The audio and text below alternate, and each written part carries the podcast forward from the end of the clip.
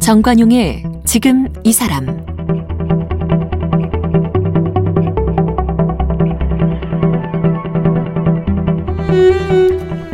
여러분 안녕하십니까 정관용입니다.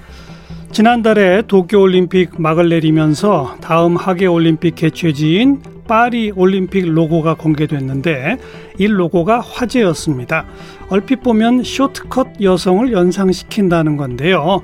아, 짐작대로 파리 올림픽 로고는 정말 여성을 전면에 내세웠습니다. 2024년 파리 올림픽 올림픽 역사상 최초로 남녀 선수가 같은 숫자로 참가하는 성평등 올림픽으로 치러질 예정이라고 합니다.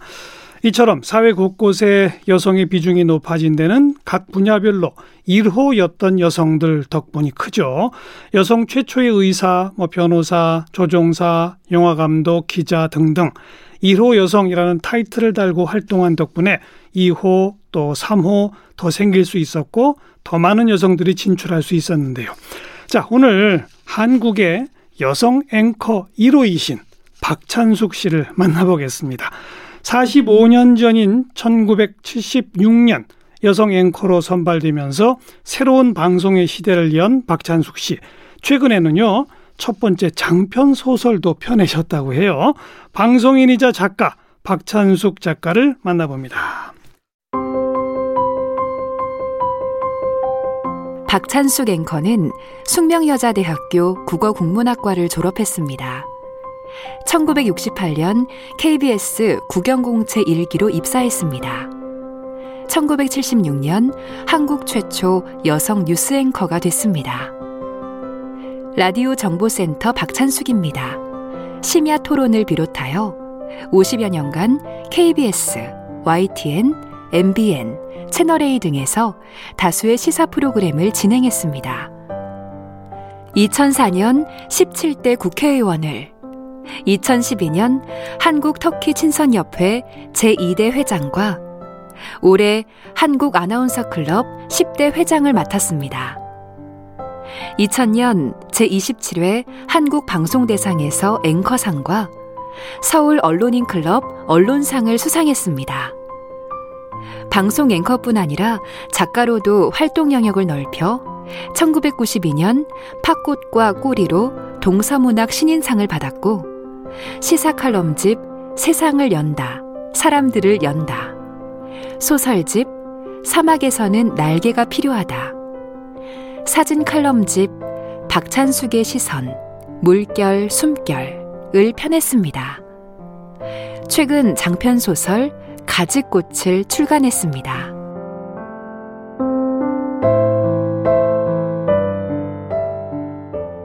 박찬숙 작가 어서 오십시오. 아, 안녕하십니까? 오래간만에 뵙고. 네. 그런데 목소리도 변함이 없으시고. 감사합니다. 지금 저 소개해 주셨는데 예.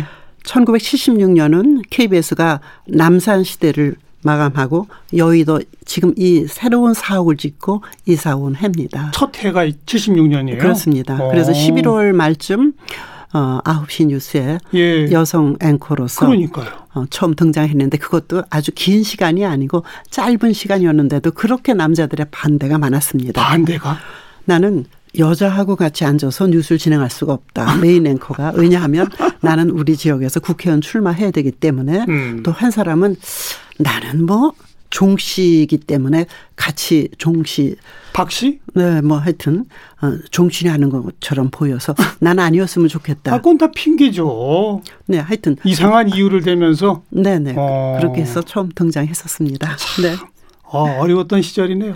처음 입사는 언제죠? 1968년요. 68년. 네, 공채 네, 국영 공채 일기 그렇죠. 네, 그때는 그럼 아나운서로 입사하신 거예요? 네 그렇습니다. 그렇죠. 네, 근데 몇 년 있다가 회사를 떠나신 적이 있다고요?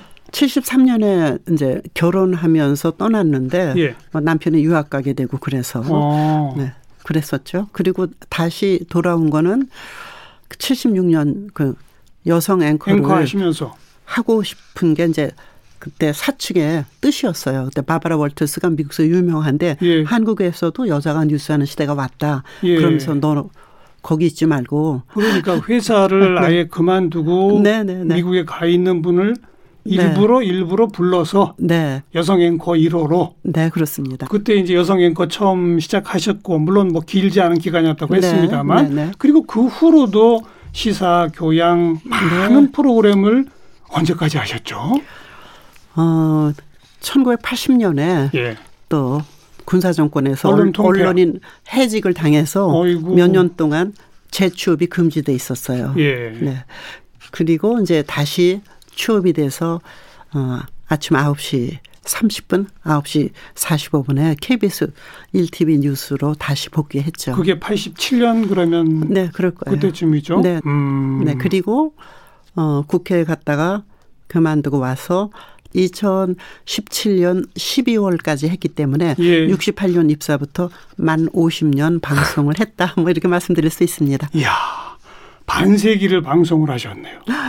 뭐 저만이 아니고 방송은 그 흘러가는 삶의 자축이기도 하고 약간 반발짝 앞서가기도 하고 그러는 거 아닙니까? 근데 이제 그 중에서도 특히 보통 이제 여성 방송인들 뭐 오래 하신 분들 많습니다만 네. 아마 시사 보도 이쪽 위주로 방송 활동을 처음 시작하셨고 네네. 계속 이어서 진짜 반세기를 그런 활동하신 분은 유일하지 않습니까? 글쎄요. 네. 그 저희 때만 해도 그 누구랑 같이 이렇게 얘기하는 거를 여자가 얘기하는 걸 건방지다고 생각했고 그래요. 네 말을 잘 안 붙이고 그러던 시대인데 남성 연사가 오면 너도 나도 안 들어가는데 PD들이 저를 계속 대담자로 원했어요. 예. 그러니까 제가 그러니까 누구한테 물어보는 걸 꺼리지 않는 성격이기도 하고 뭐 용감했나 보죠. 네. 그러니까 처음부터 첫 방송 활동부터 그랬다는 거 아닙니까? 네, 그렇습니다. 네. 남산 시절에 저희가 입사했는데 예, 예. 1968년에 그 연사들이 오면 이제 PD가 누굴 배당해 달라. 그러면 거의 다 연사가 오는 프로는 저를 좀 인터뷰어로 네 인터뷰로 어. 해달라고 그렇게 말씀하셔서 PD들이 키워주신 거라고 볼 수 있죠. 그러니까 왜 그렇다고 생각해요? 본인의 어떤 면이 그런 쪽 시사 또 인터뷰 쪽으로 이렇게 특화시켰다고 아마도 생각하세요? 그 보기에 별로 두려움이 없는 것 같이 음. 느끼시지 않았을까요? 네. 원래 그러세요 성격이? 말을 많이 하지는 않는데, 네. 두려움은 없다. 네, 두려움은 없, 죠 어, 누구를 만나도. 예, 네, 그렇습니다. 네. 하루하루 내 또 시사 프로그램 같은 걸 하다 보면은 매일 뉴스의 흐름에 그 촉각을 그렇죠. 곤두세워야 하고 그 스트레스가 크잖아요. 어, 어쩌면 내가 진행할 아이템에 뭔가 놓치고 있는 건 아닌가 해서 그러니까요. 모든 신문, 모든 방송을 듣고자 애쓰죠. 그걸 놓치면 안 되니까 그러니까요. 모든 언론이 다 똑같이 다르지 않잖아요. 예. 새로운 측면과 다른 시각을 가지고 있는 것을 내가 놓치면 안 되기 때문에 네. 그리고서 요약해서 어떻게 질문할 것인가 그거를 늘 머릿속에 그리게 되잖아요. 그러니까 그걸 매일매일 그렇게 아, 네. 긴장의 끈을 놓지 않고 한다는 게 어려운 일 아닙니까? 뭐 똑같은 거 아니에요? 그런데 그것을 뭐 중간에 잠깐 잠깐 휴직이 있었습니다만 반세기를 해왔다. 음, 네, 지금도 그럼 뉴스의 흐름은 놓지 않고 계세요? 현재 뭐 고정 프로그램 본, 없으 본능처럼 돼 있는데 요즘은 본능처럼. 안 봐도 되는데 놓치면 뭔가 뒤떨어지는 것 같고 네 그런 생각이 들긴 해요. 네. 네. 그런데 오늘 또 모시게 된 계기는 첫 번째 장편 소설을 내셨다 해서 모셨습니다. 네, 네. 그리고 또 앞에 이제 이력 소개하는 멘트를 우리 청취자분들 다 들었습니다만 아니 작가로 데뷔하셔서 동서문학 신익상 신인상 받으신 게 벌써 네. 오래전이네요. 30년 전이네요. 그게 92년? 92년인데 그러니까. 그게 이제 공모였어요. 그러니까 소설을 다 내서 거기서 심사해서 당선작을 만든 건데 예. 팔꽃과 꿀이라는 게 예. 당선돼서 이제 신인상으로 근데 요, 요즘은 등단이라는 의미가 없습니다만 그때만 해도 이렇게 등단을 등단이죠. 했는데 방송이 너무 많았기 때문에 글을 쓴다든지 글을 여유랄까 뭐 그게 없었어요. 예. 네. 그러다가 요즘 이제 시간이 좀 있고 또 하나는 어 1945년 제가 해방되던 해에 태어났거든요. 예. 네. 올해 해방 이제 광복 76주년인데 그렇다면 뭔가 내가 살아온 태어나서 살아온 그 과정에 보통 사람들의 삶은 어땠을까 음. 그걸 한번 써봐야 되겠다 해서 쓴 거고 쓰다가 보니까 그 속에서의 여성의 삶, 우리 어머니들의 삶, 아, 이것을 쓰게 됐어요. 예. 그리고 이제 또 하나는 제가 그 태어나서 자라, 자란 수원, 그 전에는 이제 화성읍이었어요. 예. 네. 수원에 대해서 굉장히 그 사도세자의 아드님이신 정조대왕이 아버님을 사무치게 그리워하면서 화성 궁을 졌거든요. 그렇죠. 그리고 거기서 가까운 곳에 아버지 그 사도세자를 모신 융릉, 예. 능을 만들고 그리고 용주사라는 절을 만들었어요. 그리고 나중에 돌아가신 다음에 거기 같이 해서 융건능이라고 그러거든요. 예. 그리고 이제 해경궁 홍 씨가 사도세자의 부인이신데 아드님 하나인 이산을 나중에 정조대왕이 됐죠. 영조대왕 할바마마가 왕권을 주지 않을까봐 죽고 싶지만 아들 때문에 안 돌아가신 거예요. 음. 그분이 쓴 게 한중록이에요. 그렇죠. 그 한중록 속에 안타까운 어머니 마음, 네. 그 아들 이산을 어떻게든 왕에 등극시키자 하는 안타까운 마음이 있거든요. 그래서 그런 것을 좀 녹여 보고 싶었고요. 또 하나는 이번에 내신 장편 네. 소설, 네, 네, 그 속에 이제 그런 가지꽃 이야기를 지금 하고 계신 네, 거예요. 그렇습니다. 어. 그래서 하나는 그 고족 도시 약간 정체돼 있는 것 같은 수원과 전쟁 때 함경도에서 많은 피난민이 와가지고 만든 속초 해양 도시 음. 거기 아바이 마을이 만들어지는 과정 아바이 마을이 그 만들어진 거기는 아무것도 없던 풀밭이었어요. 네. 근데 거기에 함경도 피난민들이 와서 순대도 만들고 가자면 식혜도 만들고 해서 아바이 마을이 만들어진 거거든요. 지금도 거기는 갯배를 타고 가요. 쇠줄로 연결된 배에 사람들이 타고 이렇게 예, 건너가는. 예. 그래서 하나는 정체돼 있는 것 같지만 역사 문화를 안고 있는 그리고 나해석이 나해석이 바로 그 수원 화성에 그 집이 있거든요. 어.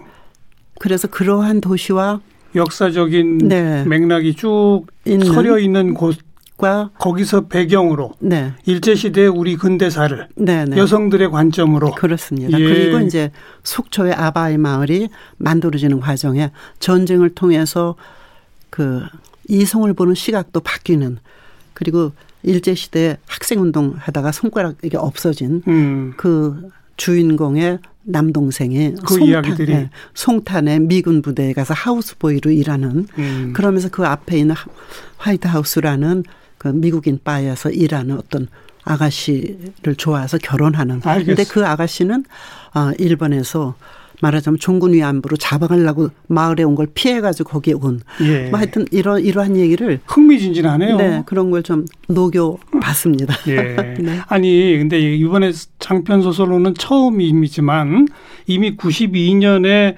동서문학 신익상으로 네. 등단하신 걸 보면 또 따지고 보니까 대학을 국어국문학과를 나오셨더라고요. 근데 그때는 저희 집 아버지가 남녀공학을 절대 안 보내겠다 그러셔가지고 예. 네 남녀공학 가면 안 된다 너는 뭐 그래서 그, 숙대를 가신 거고 네, 그래서 그냥 간 거예요. 근데 어쨌든 네. 국어국문학과를 나오셨고 네 그렇습니다. 네 그리고 그러면 방송 일을 하시면서 글을 꾸준히 쓰신 거예요. 꾸준히 쓴 건 아니고요. 여성 잡지에서 박찬수 컬럼이라는 걸 1년 동안 연재해 달라 그래서 했었고 또 어. 떤 신문에서 그 칼럼을 한 6개월 동안 해서 뭐 그런 정도지. 그런 건 시사 칼럼? 음, 일종의 시사 그렇죠. 교양 칼럼. 네, 네, 네. 음. 네. 근데 이러다가 소설을 내가 해 봐야 되겠다 해서 이 동서문학 신인상에 도전하시게 된 건 어떤 계기가 있었던 거예요? 뭐 특별한 계기는 없는데, 그러니까 여성 문제에 있어서 아무래도 천척하게 됐어요. 음. 그래서 음, 사랑하고 배신당하고 그러면서 갈라지는 어떤 남녀의 문제를 좀 아, 팝콘과 꼬리에서 애견 애견샵 그러니까 강아지 저 커트해주고 미용하는 여자 그 주인공 애견 미용사 네 음. 주인공이 강아지 꼬리를 팥꽃 보신 적 있나요? 팥꽃 봤죠. 네 딱 위에 그냥 이렇게 동그랗게 돼 예, 있잖아요. 예, 예. 그런 식으로 강아지 꼬리를 만드는 그래서 팥꽃과 꼬리라는 제목을 그렇게 음. 붙였어요. 그래서 그러니까 여성의 삶 뭐 그런 걸 그때 써봤죠. 어 그런데 네. 엄두가 안 나잖아요. 이게 방송 직장인이고 네. 방송 활동하고 있고 또 뭐 시사 교양 칼럼들은 써본 적이 있지만 네, 네. 문학 그것도 소설에 도전한다. 근데 그렇게 생각 안 해요. 저는 정한용 씨도 그 좋은 머리로 그냥 쓰세요 아무거나 의자에 앉는다 쓴다 두 가지예요. 소설은 좀 다르잖아요. 일반 뭐 논설이나 칼럼하고 다르잖아요. 약간 다르다면 처음부터 이러한 결론으로 가기 위해서 쓰는 분도 계시지만 저는 쓰면서 많이 그 사고의 파생을 느꼈어요. 네. 그래서 아 여기는 이런 사람이 등장하면 좋겠다 이런 식으로 해서 그냥 썼습니다. 네. 음, 대학 시절 국어문학과에서 문학 작품 좀 이게 뭐 습작하시고 한 경험도 아, 있나요? 전혀 공부 안 하고 그냥 놀러만 다녔어요. 그러셨어요? 어. 네. 아니 왜 그 아까 직접 언급하셨지만 언론 통폐합으로 강제 해직당하신 네, 그 네. 기간 동안에 뭐 문화센터 시 예, 예. 습작 예. 코너도 가셨다고요? 네, 대학교 친구가 자기는 시를 공부하고 싶으니까 음. 가자 그래서 어떤 신문사의 문화센터를 같이 가자 그래서 갔어요. 예.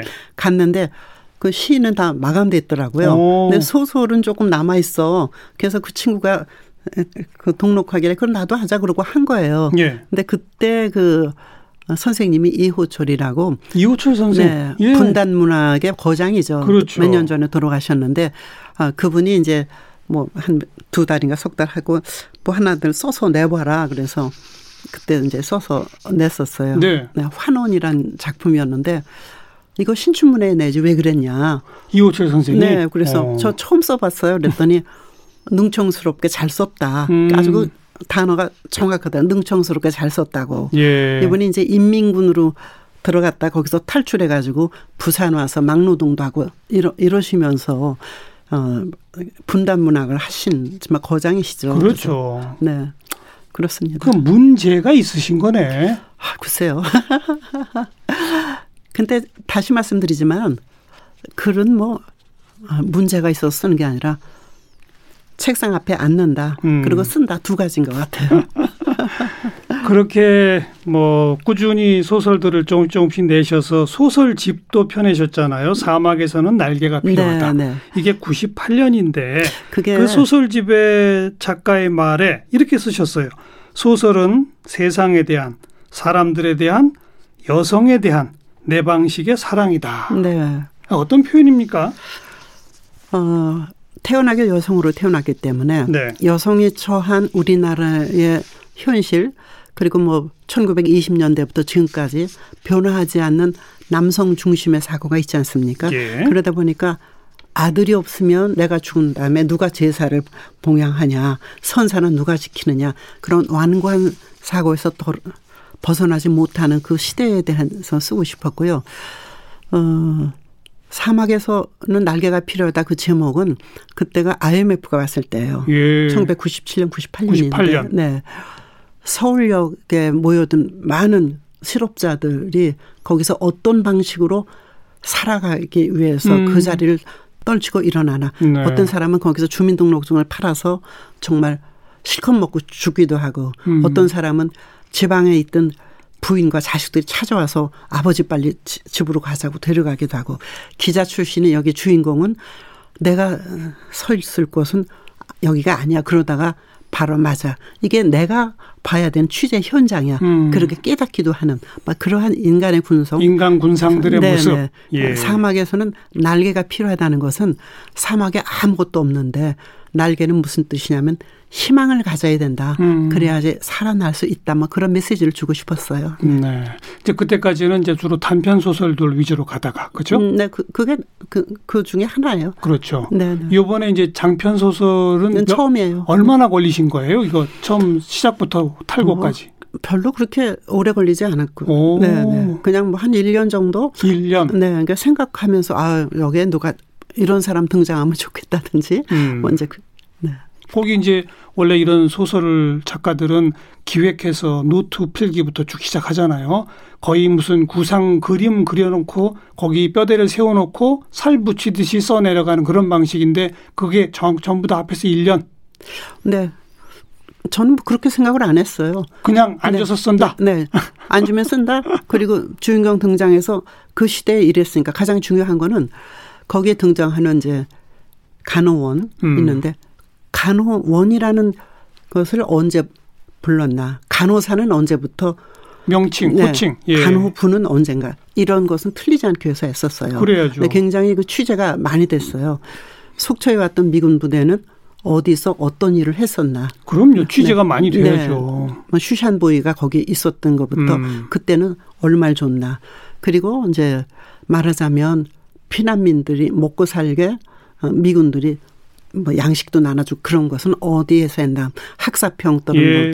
뭐 이런 데서 했다든지 그런 그런 취재를 좀 많이 했죠. 예. 네. 취재부터 기획 완료 집필 완료까지 1년. 한 1년. 음. 그렇어요. 네. 앞으로도 장편 수소는 계속 도전하실 거예요? 아니면 뭐 지금 별 생각이 없어요. 어느 날 아 이거 쓰고 싶다 그러면 뭔가 하나 떠올라야죠. 네, 네. 내가 근데 쓸 거는 세상에 많아요. 글쎄요. 네. 음. 인간들이 살아가는 게 너무도 다양하고 그리고 다 자기 방식대로 살지만 큰 흐름은 같이 가고 있거든요.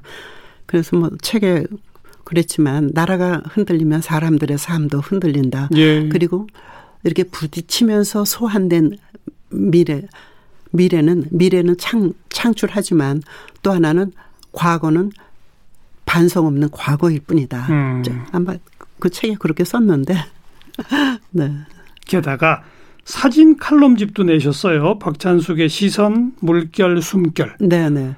그건 사진은 언제부터 또 찍기 시작하신 거예요? 그 사진은 제가 이제 아는 사업하는 분이 있는데 이분이 굉장히 사진 작가로서 열심히 한 분인데 어느 날 그래요. 아, 그 사진을 많이 찍혀봤으니까 음.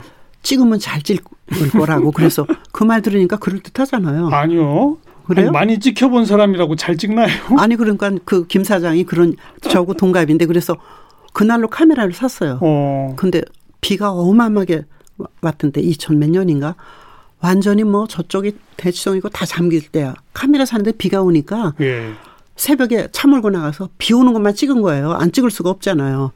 카메라는 그 돈 푼개나 주고 샀는데 그래서 어, 찍기 시작한 게 물을 찍게 됐어요. 어. 근데 저는 그냥 물에 물을 찍는다는 게 좀 새로운 개념의 물을 찍어서 6개월도 안 돼서 이제 개인전을 했죠. 그랬더니 6개월 만에 예, 개인전이요? 아니 왜 그렇게 뭐 1년 4계절 찍고 그래서 아니 그건 내 방식이라고 그러고 했어요. 그랬더니 뭐 그런 대로 네.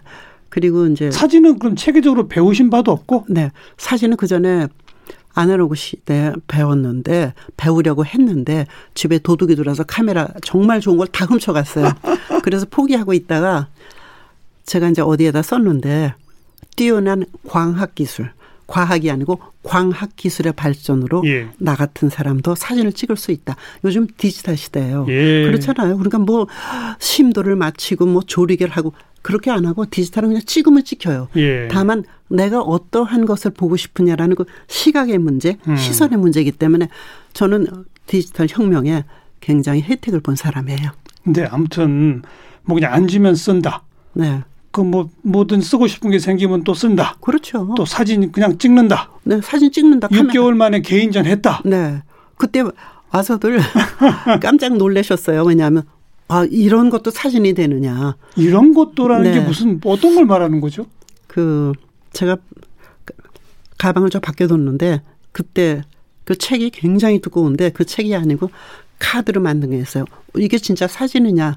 우리가 놓치고 있는 거예요. 어. 바람, 어, 물결, 그리고 햇살 이런 것이 어느 순간에 어떤 걸 만들어내고 있는지에 대해서 예. 우리가 놓치고 있는 거더라고요. 어, 네. 그런 순간들을 어찌 보면 좀 추상화 작품 같은 네네네, 네, 네. 그런 걸 포착해서 네, 네. 그걸 사진으로 담아내신 네. 박찬숙만의 시선 이런 거로군요. 감사합니다. 야, 근데 아무튼 저돌적이세요. 그래? 내키면 시작하고 시작하면 끝을 보고 네. 개인전도 내고 책도 내시고 네 개인전 몇 번 했죠. 예. 그리고 저 어, 유엔 산하에 세계 그 물 포럼이 있어요. 그게 대구에서 엄청나게 그게 전 예, 세계인들이 예, 예. 왔는데 제가 물만 찍는다는 얘기를 듣고 초대를 해서 거기서 엄청나게 큰 전시회를 했어요. 좀 영광이었습니다. 네. 네. 평생을 방송 활동과 함께 살아오시면서 틈틈이 글 쓰시고 책도 내시고 소설까지 펴내시고 또 사진 찍고 사진 작가로 사진집도 내시고 중간에 잠깐이지만 국회의원도 하신 바가 있고 네. 본인의 어떤 천, 천생 나의 직업은 그럼 뭐예요? 작가와 방송인 중에는 뭐가 본인의 천성 직업입니까? 음, 제가 여기 그 글보다 음. 말과 함께 한 세월이 길었다. 길고. 네. 예. 머리말에 그게 썼거든요. 예. 네. 근데 말하고 글이 별개의 것은 아니잖아요. 그렇죠. 그렇죠. 네. 그것이 어떠한 표현의 방식이라고 저는 생각을 해요. 음. 근데 말을 잘하는 사람이 글을 잘 수도 있고 글을 잘 쓰는 사람이 말을 꼭 잘하는 건 아니에요. 둘 다 네. 그러니까 말만 잘하시는 분도 있고 글만 잘 쓰는 분이 훨씬 네. 많아요. 그런가요? 네, 하여튼 어, 말과 글이 생각을 표현하는 표현의 방식의 차이일 수도 있지만 음. 말을 잘하는 사람들이 요약해서 글로 표현할 수 있다면 참 좋은 일이죠. 음. 네. 그런데 말과 함께 한 시간이 더 길었고 그래서 음. 나는 천상 방송인이다. 네. 그리고 그것이 박찬숙을 사람들에게 표현하는 데는 더 용이했던 것 같다. 네, 네. 음. 원고 없이 우리가 한참 동안 말할 수 있다면. 알겠습니다. 네. 그긴 세월 반세기의 방송 역사 흐름 속에서 제일 기억에 남는 어떤 한 순간 뭐 이런 질문이 좀 우스꽝스럽긴 하지만 뭐 있으세요 혹시? 음, 뭐 여러 가지가 있죠. 그러니까 IMF 때 음. IMF 우리가 가게 됐다는 것을 그때 그 경제부총리가 임창열 부총리였는데 예. 또그 다음에 금감위원장이 이헌재 금감위원장이 예. 그 라디오 정보센터 박찬숙입니다 출연해서 그 상황을 설명하고 다른 그 언론에서 그걸 인터뷰를 기사로다. 받아서 기사화 음. 그런 일이 상당히 많았습니다. 그렇죠. 그건 굉장히 보람이었죠. 네, 뉴스를 생산해내는 네, 네, 기사 프로그램. 예. 음. 라디오 정보센터 박찬숙입니다. 그걸 몇 년 하셨죠? 오래 하셨잖아요. 만 9년 했습니다. 그렇죠. 네. 음. 자, 이제 앞으로의 계획이 있으시다면? 별로 계획이 없는 편이에요. 그러나 뭐든 닥치면 한다. 네, 그렇죠. 뭐 계획을 세워서 어, 계획대로 되면 좋겠지만 계획 아니고 마음속에 뭔가 그 또 아리를 틀고 있는 음. 어, 그런 것이 이렇게 풀리는 그리고 이런 방법으로 이거 하고 싶다는 음. 그것이 올 때 그냥 그대로 하면 되죠. 지금 또아리를 틀고 있는 건 뭡니까? 그래서 가지꽃이라는 책을 지금 장편 소설 네. 어, 7월 말인가 8월 초에 나왔으니까 이제 얼마 안 됐잖아요. 음. 어, 뭐 조금 있으면 또 뭔가 쓰고 싶어지면 써야죠. 계속해서 왕성한 작가로서의 또 방송인으로서의 활동 기대하면서 지켜볼게요. 오늘 고맙습니다. 네, 감사합니다. 대한민국 여성 앵커 1호 그리고 이제는 소설 작가이신 박찬숙 작가 함께 만났습니다.